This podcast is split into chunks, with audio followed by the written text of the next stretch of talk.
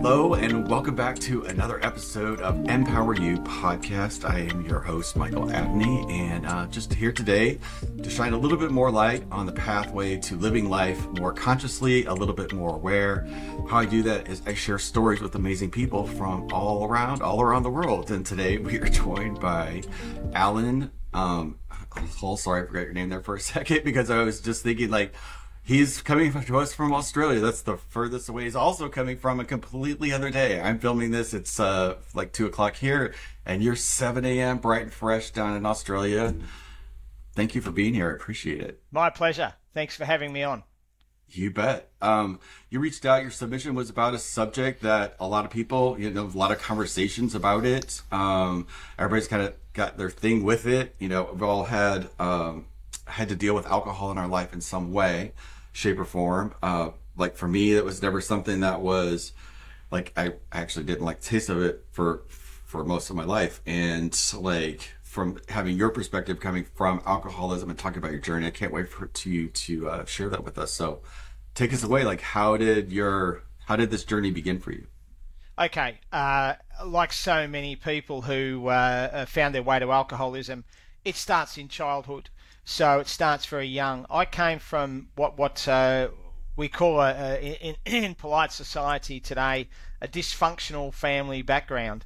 Uh, it was a violent family background. It was a very oppressive, violent family background, and uh, so I, I, was born into an environment of fear. And uh, whether it's whether it's uh, however whether whether it's violence or, or it could be psychological harm, but when you're born into a, a you live in a, an oppressive environment where you have this raised sense of anxiety. Uh, you, you, you live as a small child in uh, a, a, heightened sense of alertness. Now, this is where uh, if you're if you're feeling fear, then we, it activates our fight flight response, and so you, you're constantly in this state of alertness, heightened alertness, and uh, you, you you learn to become a liar. Uh, you learn to, uh, you know, con the people around you to stay out of trouble. Uh, I'm from a family of four children, and uh, you know, with a violent father, and uh, in order to uh, avoid his wrath. we, we used to work as a team, and you know this, this is a, a lot of this stuff went on. But eventually, he was to leave the family home, and uh, I was about 14, 15 at the time. And uh, what happens then? You have this incredible sense of relief and uh, it was it was the 1970s. So it was sex, drugs, and rock and roll, and we discovered uh, you know drugs and alcohol. When you have uh, you you come from a situation of that sort of uh, ongoing anxiety, where you have that state of uh, heightened alertness all the time. I mean that that's trauma. That's that's the definition of trauma. So I've suffered this childhood trauma I'm I'm in this kind of heightened state of anxiety most of the time. I'm always looking over my shoulder, you know, ready for someone to hit me, sort of thing. And then I then I drink alcohol, and and the effect is just that much more powerful than when the average person drinks alcohol. So the average person who drinks alcohol goes from maybe this level normality up. When you're when you're living living in a state or living with anxiety, and you're you, you, you, you're suffering this sort of minor ongoing trauma, you're coming from down here. Wow! So whenever you take a mind altering substance, the effect is profound. And that's why people who've suffered uh, trauma, uh, you know, anxiety, that, that sort of stuff, that sort of background, are far more prone to becoming, uh, to using mind altering substances because they have a far more profound effect. So I went into. Never thought uh, about. I've never yeah. thought about trauma the way you explained trauma before. So I just like, thank you for that. Uh, yeah, yeah. I have it as it's. I never. I've never. I've never had the awareness to. Thank you. This is amazing. That that is what that is. Is that you know we're born and we're just you know being being us, and then you are like I grew up in a very that same time period and I know exactly what you're talking about. And uh, you know, like they they were doing the best job they could, but they were pan- they were franticky. You know, like that's how I felt my entire childhood was like. Ah. But I like yeah yeah. For me, it was a different drug, but like I, I totally relate to um, what you just said. But I've never had that. Yeah. Wow, thank you. That's yeah, that's actually yeah. Well, that, amazing. Go. I think I mean so a lot of people aren't aware of that, and and I've actually come across people who are you know sober alcoholics. Uh, they've had quite lengthy recoveries, and, and I've I've shared that with them, and, and they've gone, uh, gee, I didn't know that. I didn't realise that. I didn't realise that I was more prone to uh, these mind altering substances because of my background and the fact that it was giving me such a bigger hit than, yeah. than a, norm, than a yeah. normal person. It gives you a much bigger hit. Uh, and of course, it's it's like the elixir of life. We describe it. Was it to me? It was the elixir of life when I when I discovered alcohol. All this stress, all this tension, all this stuff completely melted away. So I was to go on into my twenties, uh, and and the one thing I had going for me it was uh, was the 1980s. And uh, my background, I'm, a, I'm an electronics, I'm a technical officer in electronics. I was a technical officer in electronics, and I was right in the middle of the uh, the, the computer boom, the, com- the personal computer revolution in the 1980s. Uh, so I was sort of lucky in, in that way that I, you know, I had this I had this good career uh, and I was making plenty of money, but the, the money was just feeding the habit. And uh, you know, you make the fast buck, the fast buck doesn't stick, and I just drink it away. And uh, what happened? What actually happened to me? Uh, there were four of us children. My older sister Shani was a drug addict and an alcoholic and uh, I was 26, she was 28, and uh, she she reached a point we call the rock bottom, and it's really when a person comes to a point in their in their uh, drinking career, if you want to call it that, where you come to the crossroads, and you're at a point where I'm either going to drink myself to death, I'm going to go to jail, I'm going to get sober. What what do I choose to do? Uh, Shani reached that point at age 28 and she committed suicide. And that for me was the beginning of the end. Uh, after I lost my sister to, to alcoholism uh, and drug addiction, I just started drinking more and more and more. And I was to hit my rock bottom uh, about a year and a half later, and um, I, I reached out for help. And uh, I, I was very lucky that the help was there and uh, I got myself into a detox, into a hospital, into a detox. And that's probably a story worth telling. Came through the door, I was 27 years old, and um, I, I was absolutely full of fear because when you when you drink, I mean, it turns you into a, a, thief, a cheat, and a liar. And you know, you steal money, you you you take time off work, and you, you do all these things in order to to drink and pursue your habit. And uh, I, I thought so. You're riddled with fear because you've sort of come clean and you've admitted you've got a problem and you want to do something about it. And I came into the um, into the hospital and I was full of fear, absolutely full of fear. The only person on the planet that I that I connected with was my sister Shani, and and she died. She'd committed suicide, so she wasn't there anymore. So I thought I was terminally unique. There was no one like me. No one thought like me. No one was in my situation. no one understood me. And so I came into this hospital full of fear. Uh, I thought this was sort of payback. I didn't know what was going to happen. You know, you don't. No one knows what's going to happen when they first go into a detox clinic. And I was put in a room, a large room, after I was sort of inducted and and and and, and processed, if you like. And I was put in this large room with about 12 other. It was only a small detox, and there were 12 other patients at the time.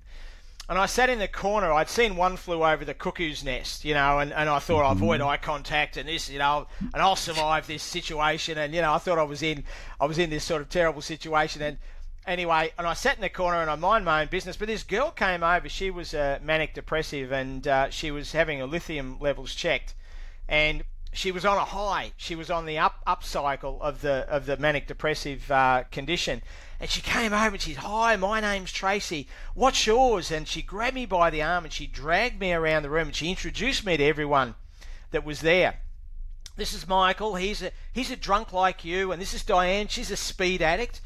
And the next thing I know, we've got the chairs arranged in a circle, and we're all sitting there. This room of complete strangers with all different conditions, and we're all sitting there sharing war stories empathizing with each other and, and talking about our emotions, talking about how we're feeling, and just this room full of strangers connecting. And back in those days, you know, we, we were drinking coffee and we were smoking cigarettes like Mexican bandits. You could smoke inside in those days. And, and, and it was, it was an incredible feeling of empathy. I thought I was terminally unique. And I discovered in that incredible morning of my life at age 27 that, that here I am connected with all these other people who who thought like I did, acted like I did, felt the way I did, and had travelled largely the same the same path that I I travelled, and um, it, it, was incredible. It was just amazing. Um, and then and then of course I started my my journey in recovery. That journey is about stopping drinking, obviously, and uh, putting down whatever that substance is. In order to put that substance down and and keep it down, you have to get well. So yeah. this is where wellness comes in. So I always say to people, when you think of mental health, think of it on a scale. And usually when you ask someone, "How are you?" they'll say, "Oh, I'm well," and they're not well. What they mean is, "I'm not sick." So they're saying, I'm here, I'm not sick. This is well. This is unwell. This is illness. This is mental mental illness. This is wellness. And it's not some homogenous state uh, where you're not sick, but there are there are there, there are levels of wellness. And in order to get well and stay well, one must work at being well. And in order to do that effectively, I went on a journey of discovering how my mind works.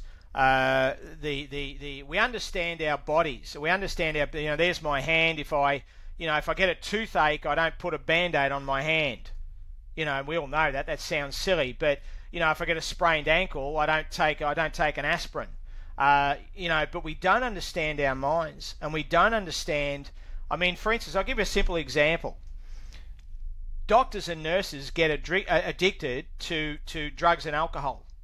So mm-hmm. everyone has that. Why? Why do you get it? Why do you get it? How can, how can they get addicted? They they know what this is going to do to them. They know about addiction. They study this stuff. They have all this knowledge, this power, this uh, this understanding. Why is it that they get caught in this in, in the cycle of addiction like everybody else? And the reason for that is because our brain essentially has two main parts: a thinking brain and a feeling brain. And your thinking brain isn't the addictive part of your brain, it's the feeling part of your brain, the more primitive, childlike part of my brain. So it's like it's like uh, we have a neocortex. That's where I, I do all my rational, logical thinking. That's where I know I shouldn't drink. I know I shouldn't drink. I know I shouldn't take drugs. I used to wake up in the morning, five o'clock in the morning. We call it the alcoholic dawn and you wake up and you're out of booze and you're out of cigarettes and you're out of options and you've been unconscious for 10 hours, you can't get back to sleep. So there's no hiding in sleep. So you're awake and you're, you're, you're left with just, and you're, and you're half sober. And you swear, you swear in that moment, I won't pick up a drink again. I'll never touch another drink. I'll never drink again. And you mean it. You really, really mean it. And that's your thinking brain. But it's not your thinking brain that has the, the problem. It's your feeling brain. And the problem is that we, we, we train our feeling brain. We don't teach it. So I can teach my thinking brain about the evils of, of, of, alcohol and drugs and all the rest of it as much as I like, but I can still fall into the, uh, the, the, the into the grip of addiction because it's my feeling brain that has the problem. So when we train this part of our brain, we don't we don't teach it, we train it. So I have to train as well as well as learn to feed my brain. I've got to train that that that primitive feeling side of my brain, which is largely motivated by instincts, by our by our survival instincts. So survival instincts. Uh, one of the key survival instincts we have is selfishness. We hoard. We hoard resources. And that's a natural natural state in survival, and we really have to work hard at, at overcoming that sort of behaviour because if we act selfishly, it's it, that's a bad thing, and that's really what led me to drinking was the selfish behaviour.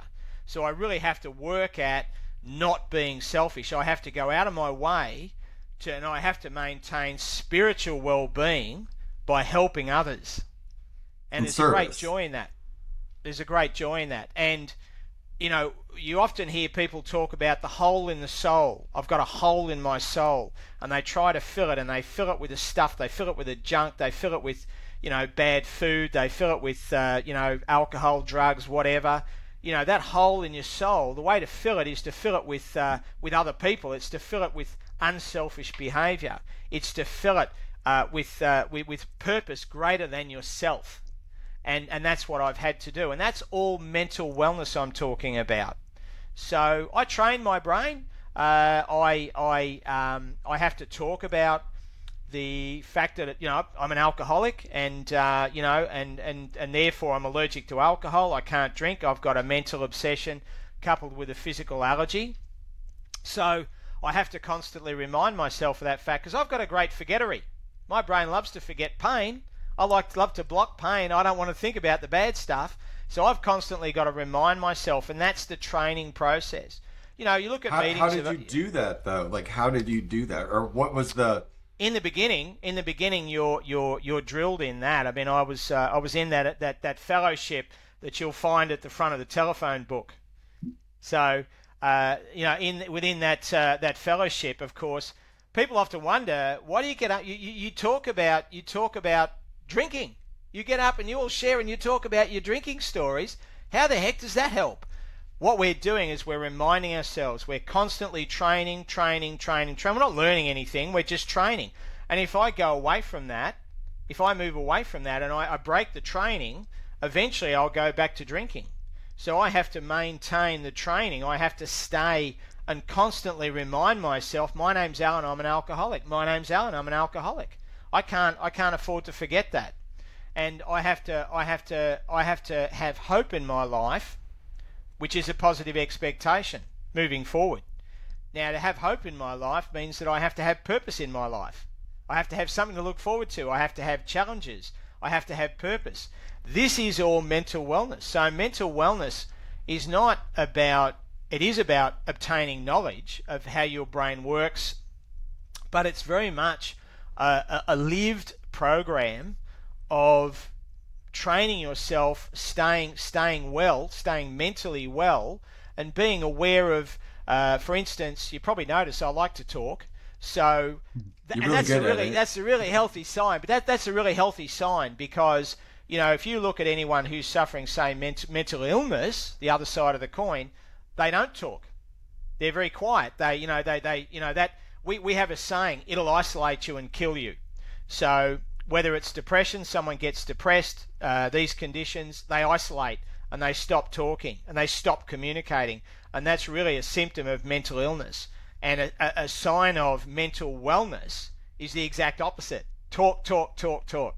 So people who talk a lot and, uh, and share uh, and communicate is a really, really healthy sign. That's a really, and it's, it's this is spiritual health. It's mental health, spiritual health, you know, and of course, to me, physical health uh, I'm 61 years old. I run 30 kilometres a week. Uh, you know, I eat pretty well, and uh, but that that to me is just like a spin-off of being mentally and spiritually well.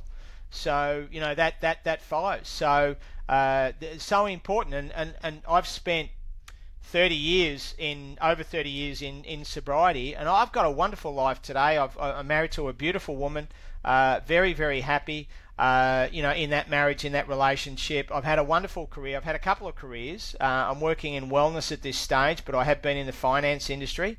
Uh, you know, I've had a wonderful career and wonderful opportunities because, all because I'm mentally well and spiritually well. And, uh, you know, I'm in a great position to take advantage of any opportunities that come along.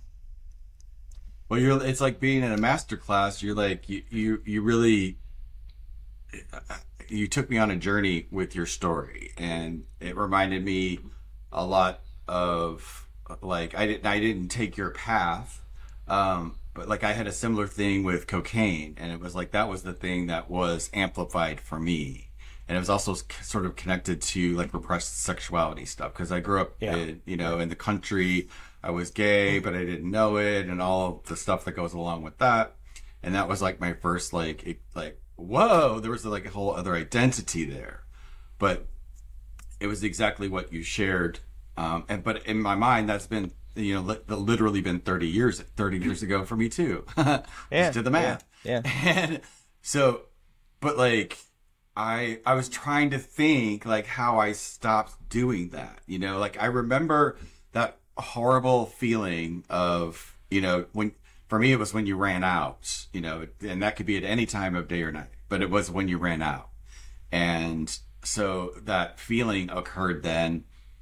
And I, I mean, I, there was a lady here, her name was Oprah Winfrey. I'm sure you've heard of Oprah Winfrey, right? But she used to have these like spiritual sort of things every Monday. And so I would like, my crappy i'm never going to do this always landed at three o'clock when she was having these epiphany things and that was really part of my awakening and energy and like my understanding of how our belief systems work and like it, it, it was the pain of like not connecting to that you know like and it was a process of about a year. It was a process of about a yep. year. Yeah. But it just did like and I know that alcohol is not the same as, as the, the addiction, but, but my sense is like, at some level, we're all sort of wounded, you know, in our childhoods, and like there's there's, you know, people that are addicted to sugar. There's people that are addicted to yeah. like yeah. everything. Like yep. I know people that are yep. hoarders, like what you said, and that's like from, you know, we all have this energy of like not the things that we create physically are this like from our perceived void of when we were younger. And I just mm. find it fascinating. You know, you you're the themes, finding the threads between all of us that connect all of us together. And for me, it was service. I love being in service. I was in a service yeah. industry. Yep. I did hair. Like it was a thing that lit me up like no tomorrow. But there was a there was a place in my life where I was like, it's been 20 years, and it was like I knew intuitively this part of my life I'm not supposed to be this for the rest of my life. And then that's what led to the. But if I don't have service at the core of what I'm doing, yeah, I, yeah. So you're yeah. point on, but that like keeping you that I, what I loved in what you wrote was about your like staying, like how to stay in that vibration and and training. That training for you is that community, and like you know, I connected to a spiritual community. So it's like there's this beautiful tapestry of similarities, but the core of all of it was yeah, you yeah. know. I mean, they're, they're beautiful. Uh, we're all different. We're all different, thank God. Yeah. And yes. uh, but the the the the whole disease concept, whether whether it's cocaine, whether it's you know whether it's gambling, as you say, all those things, overeating, sugar, sex, all, like, it's all yeah, it's the so same many. thing. It's the same. It's there's so many of them, but that the, the, the underpinning, the underlying story is common. It is a common process. And I always come back, uh, it, it's, it's simply a disease of self. You know, in, in virtually every case, it's a disease of self. And, uh, you know, we live in a world where, I mean, we're designed to survive. Uh, I'll give you an example. There's, there's, there's um, attitude of gratitude. It's a lovely saying. You know, have an attitude of gratitude. I complained I had no shoes until I met a man with no feet. So yeah. have an attitude of gratitude. We, we're not wired to do that because we're wired to survive, which means that we're wired to think about the negatives. We're actually, is there a threat? Is there a problem? Is there something I need to sort out? What I need to be doing? Is there something, uh, am I going to get fed tomorrow? Is there roof over my head? Is there, so we're designed, we're wired to deal with all those negatives and all those potential problems. And, and that's survival. That's okay. That's fair enough. But you've got to focus on the positives. You've got to say, hang on, I'm grateful for this, I'm grateful for this, I'm grateful for this. Look at all the wonderful things that are happening to me. Look how terrific my life is. So we have to really work at, you know, that attitude of gratitude, and that's got to be a real conscious thing because subconsciously, subconsciously, our mind's saying, deal with the problem, deal with the problem, deal with the problem, anticipate the problem. You've got to get out of that mode of thinking. And uh, I, th- I, think that's, uh, you know, so many people in the world today. And I mean, you know, we often say, you know, I feel sorry for the earthlings who haven't had to go through some sort of struggle. Uh, because in, in, in having gone through your struggle, whatever that happens to be, it's an awakening. So I have to deal with this. I can't just go along and ignore it. I'm just not going to float through life and nothing's going to change. I've got a problem and I've got to deal with it. And you know, my bolt of lightning was was was alcohol. Your bolt of lightning, you know, is is the cocaine. But whatever it is, you're forced to open your eyes up, and and you know, we learn through pain. It's an unfortunate thing, but we learn through pain. Uh, we enjoy the pleasure, but we learn through pain. And uh, you know that, that that's the reality of the situation. Now, I don't want I don't want to go back to pain, and by by staying well, and maintaining wellness, well-being, I don't have to go Yeah. back there. And and you you've said it yourself that uh, you know you fill that hole in your soul with service to others. That's Yeah. that's you're filling that hole in your soul. You don't you know you go to bed every night thinking, oh look what I did today. I did this this this this this. What am I going to do tomorrow? This this this this this. You know your life is full. It's full and it's full of a purpose that's greater than yourself.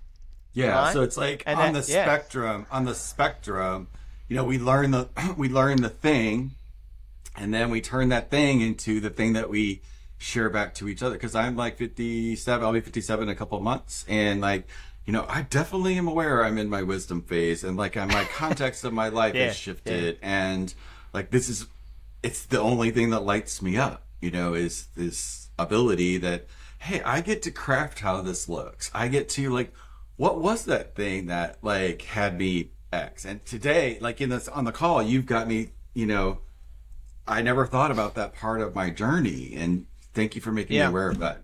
Like it's really powerful because I can see how that has given me the ability to go through other things in my life that were like I like insurmountable. You know, like I can just see like, ah, yeah. And so this opened a big door for me today. So thank you, Alan. I appreciate that. Yep. Yep. Yeah, Yep. it's just like that shift of con. Like when we change the way we're looking. The one of my favorite quotes ever is by uh, Wayne Dyer, and it's when you change the way you're looking at something, that's something that you're looking at actually changes, and Yeah. it just always reminds me of the power and that pr- power perspective. It's my whole intention for even having these conversations with people all, all over is is showing that you know there's this thread between us that's that's the magic. Yeah, there's that, there's a connection. There's a connection. Absolutely, there is. It's like when I was I was 27. I was at the lowest point of my life at that point. I was so riddled with fear, and I'm, I'm going into that detox clinic, and I'm thinking my life's going to end. I'm never going to have another drink. You know how terrible is this? There's nothing to look forward to. I had no hope. I had no f- positive expectation for the future, and I found myself connecting with this group of complete strangers talking about you know our crazy stories and and and and, and it was an emotional connection it's you know it's you talk about i mean i've got a story you've got a story and ha ha ha we can all have a laugh and a giggle when we share some of the silly things we've done in our in our misspent youth. But it- it's an emotional connection because you're all in the same place. You're all in the same place. And it's that spiritual connection that is that that's the community and uh, there's strength in that. So you know there's and there's complete strangers who've who've been down the same path that I've been down in life very similar with a violent background. I mean it's almost like a cliche you know violent family background and then you know into alcoholism and, and, and drug addiction it's extremely you know we're so many of us and we're brothers we're absolutely brothers and uh, I feel a kinship with all these people uh, and then and then to have a life where I get to help them stay well, get well, and stay well is just a fantastic opportunity. Uh, and, and it's knowledge. And I'm not, you know, it's not, I didn't create it. I'm passing the message on.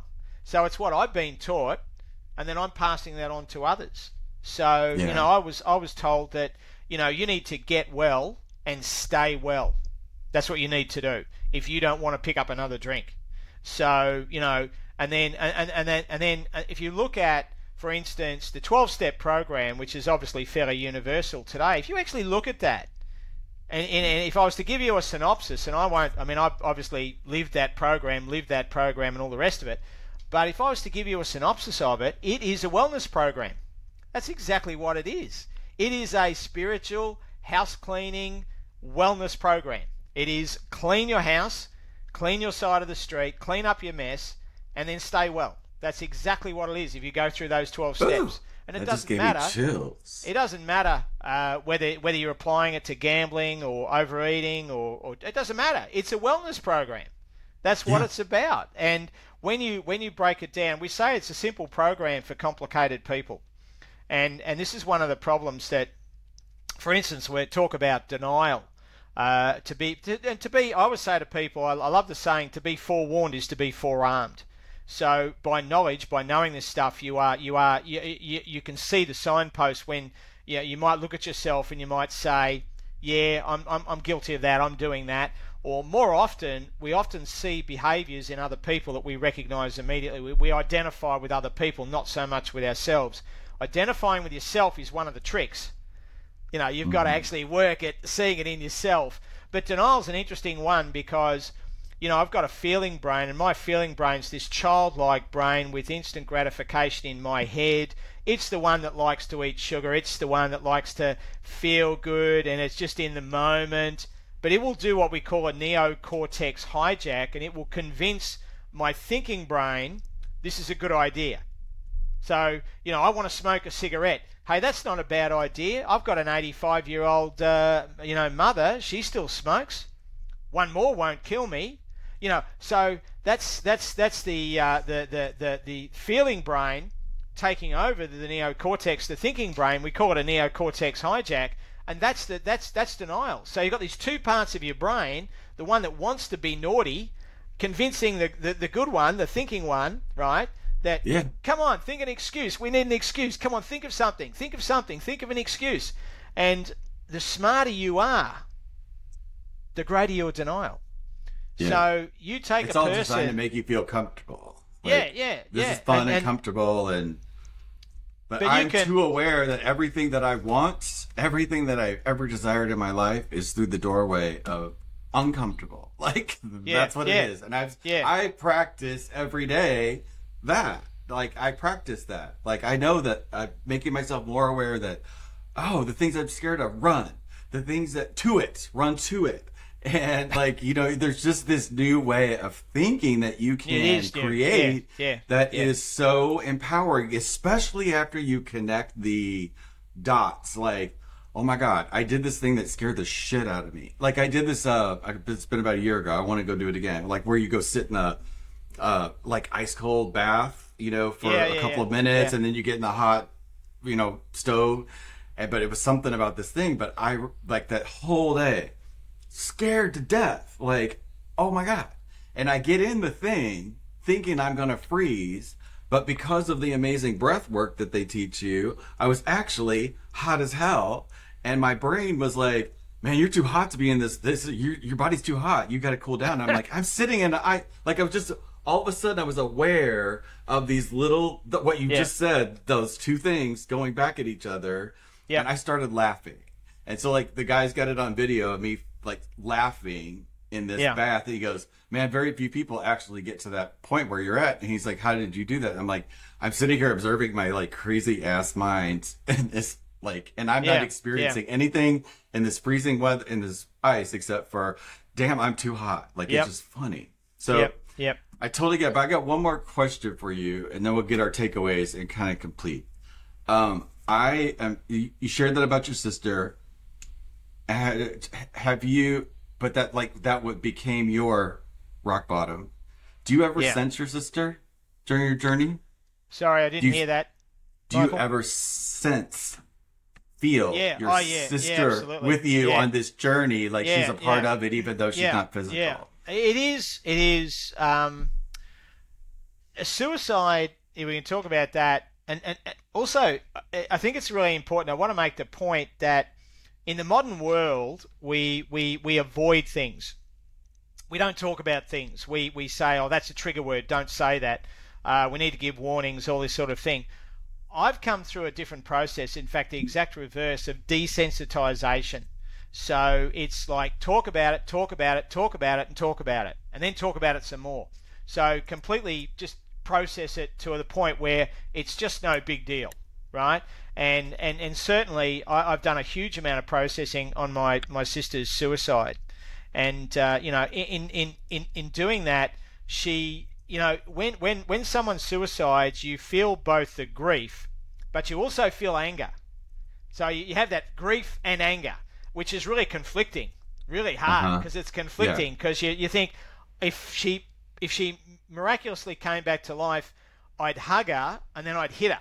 So, Yeah, yeah. You know, I like mean, that kind of you, yes. and, and it's really really and of course that just drove me into more drinking. Yeah. So, but uh, you know, she she in a, in a way, I mean, and, and you want to make uh, you want to make her passing and that terrible loss worth something. And you know, I say to people, I say, look, I, I don't know. I said it's not my place to decide. It's it's it's up to God. But I, I said I really feel that you know, to some degree, she she died for my salvation. You know, because it was her death that was the turning point for me that brought me to re, to to recovery, and then hopefully in my in my 30 plus years of recovery, you know, at, at, at least I've I've saved maybe one life. You know, through through, oh, you've through saved helping way others. more than that. So you know that and that you know that so she's part of that whole that whole process that's happened and that whole journey that's happened. She's very much part of that, and uh, always. You know, when you when you go into you sleep and you you know you, you, your subconscious mind, your unconscious mind, and we dream, and uh, always wake up really smiling when uh, when I've had a dream with Shani in it you know, and it, it's always a good dream. It's always a positive, good dream. And I think she comes to me in those dreams, but she's certainly there in my thoughts and she's certainly sitting on my shoulder in this uh, in this journey. And uh, yeah, I see her as being a critical part of that. She she died for my salvation, and, uh, and therefore it's important that I make my life mean something. I pick I I pick up like I heard your sister say that like when you were talking before, and so like she you shared you've saved many more lives than one from her perspective. And like that agreement like she she was sharing with me that that was the agreement that she had with you this time and that you've had that agreement for her other times and it's all part like there was just this big dance with the energy of what it's just dancing around. So that's where that question came from. So i'm glad you are aware of it. Um because she also says she communicates with you through electronics. You just don't see it sometimes. Yeah. Just putting it out there. So, um, yes, didn't mean to go over that little tangent, but like she was just so present while you were talking. Yep. I yep. just wanted to know if you're aware that she's around you all the time. Yep. Yeah. Thank so, you. yes, you are so welcome. What's your takeaway from today? Well, I really enjoyed it, and uh, you know, it's it's uh, it's always good to talk this stuff. I lo- love talking this talk. Uh, it's it's it's great to be on your podcast and sharing this with other people, and uh, you know that's that's the key, isn't it? Communication, and mm-hmm. uh, you know, and, yeah. and, and meeting you and talking with you, Michael, has been an absolute absolute pleasure. Yeah. Absolute same pleasure. here, same here. Really, like you, uh, as I mentioned before, like that was that for me. That's the most powerful thing. That's how everything starts. Is like the increase amount of awareness that we could process through our systems, you know, that gives us more options, more ways to, um, ex- you know, evolve, evolve, evolve. And like, there's something about the conversation today that I know is going to help a lot of, a lot of folks, like, because I couldn't help from the, you're masterful at storytelling and storytelling gets into the vibrations of our soul. So like, I know for me, that was, it was a healing conversation. So, thank you for waking up down there, down under, and having that conversation with us today. And thank you so much for being here. And for you Pleasure. guys listening and watching out there, um, yeah, let me know what you guys thought. What awakenings did you have? What what new ideas popped into your head as you were listening to this amazing conversation?